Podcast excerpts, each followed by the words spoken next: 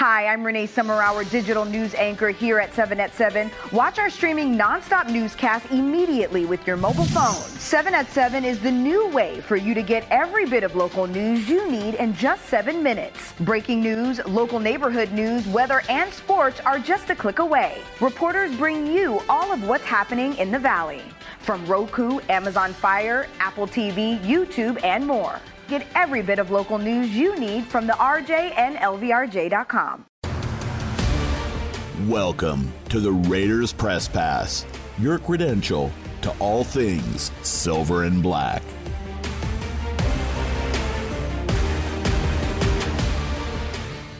Be hard for me to stand up here and not say good luck to the United States. Uh, I know that that's the buzz right now.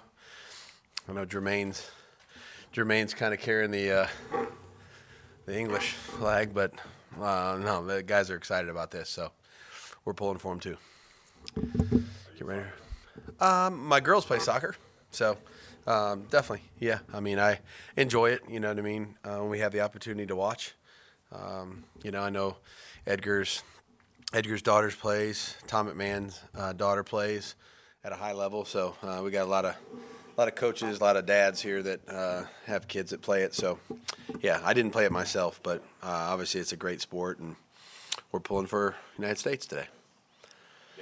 Has obviously been out there at practice. Uh, any feeling one way or another on what he's? Um, well, we're hopefully we get over a little illness that had you know, so we'll, we'll see how it goes. I think we're kind of in the wait and see mode just to see how he's feeling and uh, how today goes, and then uh, you know I don't want to say hopeful or not hopeful, but the reality is, is if if we feel like he's ready to go and able to perform uh, at the level that we want him to and he wants to, then I think you know we're getting close. Like I said, you guys have been rotating the secondary a lot. I think against the Broncos, you had like ten guys playing in the back end. Uh, was kind of the I guess was that a strategy thing or was it more so reacting to what happened? Um, you know, I think it's.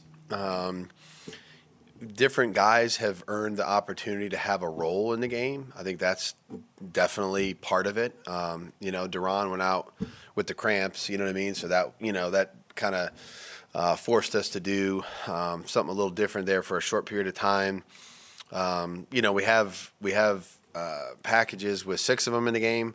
Um, I think we played seven at least on a couple snaps. You know, in the game. So, you know, having enough guys there, number one, is key, and then I'd say just being able to to share the burden of having a different role here or there. Um, you know, had some different guys cover the tight end, had some different guys play down in the box.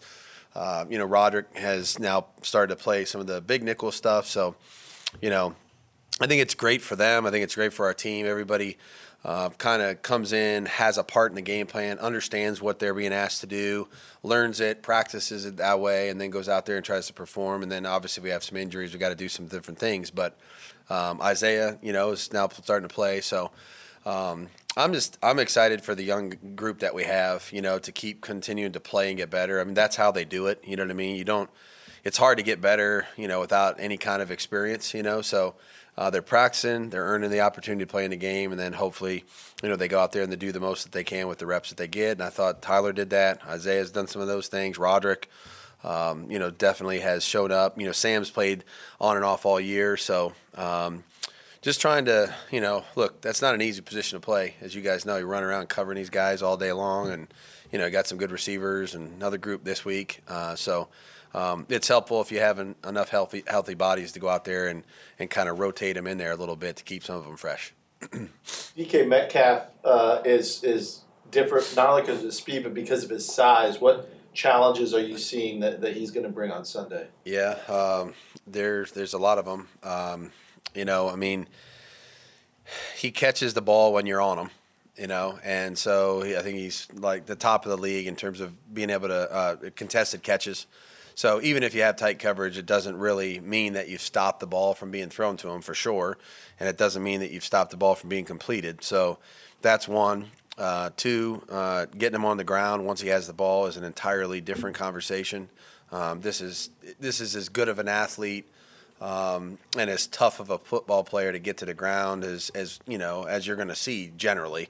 Um, there might be a couple other guys in that category, but I mean he's he's big, he's fast, he's strong, uh, he's tough, he's physical. So getting him to the ground once he has it is you know is going to be a, a task, and we're going to need you know as many guys to the ball, chasing the ball as we can. Um, you know, and then just I'd say his overall ability to to, to really run, you know, and get by everybody. Um, you got to be careful. You don't underestimate. You know, even if you're back there, I mean, he can he can close ground in a hurry. Uh, one of the fastest guys in the league, no question. And so, um, you know, knowing where he's at, knowing how to play him, um, and and understanding that he's going to have the ball at some point. You know, it's not like we're going to stop the ball from being given to him or thrown to him. So. Um, everybody's got to do a good job of playing the play all the way to its entirety and, and trying to try to limit the production as much as we can. When you were putting this together, I'm sure you had a kind of a vision of what it would look like with Foster and Darren playing in conjunction with one another. Yep. How does Foster's role change when Darren's not in there, and then when Darren does come back, how does it change back? Um, I, you know, I, I think we'll we'll have to wait and see about the role when it, you know, if that happens, uh, when it happens, and um, but Foster's, um, you know, Foster's really uh, kind of a traditional tight end type. You know what I mean? And um, those guys are not easy to find. Um, you know, you watch college football, and there's a lot of guys that catch passes and you know all that kind of stuff, which is great. You know, um, there's very few people that are part of the core of the formation anymore, and uh, Foster certainly can do both. Um, you know, plays inside the formation, helps us in the running game. We asked him to pass block. I mean, he's pass protected on the, game winner last week. Um, you know, we, he does that, you know, quite a bit. I'd say, you know, off and on throughout the course of the game. Um, and then he's also been productive when he's had his opportunities in the passing game. So um, a little different. You don't extend him from the formation, you know, like some other guys do, and that's okay. Um, you know, like I said, he's more of a traditional tight end role. Um, but he has a lot of things he can do, and he can and he does them he does them pretty well at a high level, and can help us win doing them. So.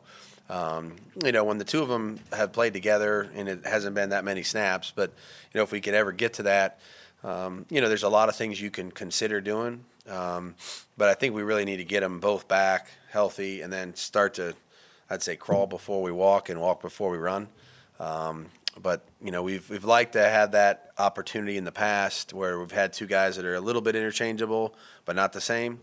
Um, but we're going to need to get out there on the field and do it before we do that. There's a couple guys that you've had on the injury report this week, uh, Luke Masterson and Kolton Miller. They've been limited. Are, are, those guys to where you had to have them go full before they could play, or could they theoretically? No, I think we're no. I mean, we're. I mean, honestly, we're probably about as healthy as I could imagine at this point in time. They're in the season. Knock on wood. Um, and you know, to come off of a few physical games here. Um, I feel fortunate that we're in the position that we're in. Uh, both guys, I think, are, are trending in the right direction here, and hopeful that we'll we'll be able to turn the corner here. One of the guys that's uh, kind of struggled with injuries, probably a frustrating year for Denzel Perryman, but he was back out there last week. It seemed like he had a really good game. In, in what ways is this defense different when uh, he's able to be out there? For yeah, he's just. I mean, you notice him right away, as you mentioned. Um, physical, uh, fast. Um, you know, adds an element of just you know he's he's he's got experience. He understands what he sees. Uh, gets to the ball quickly.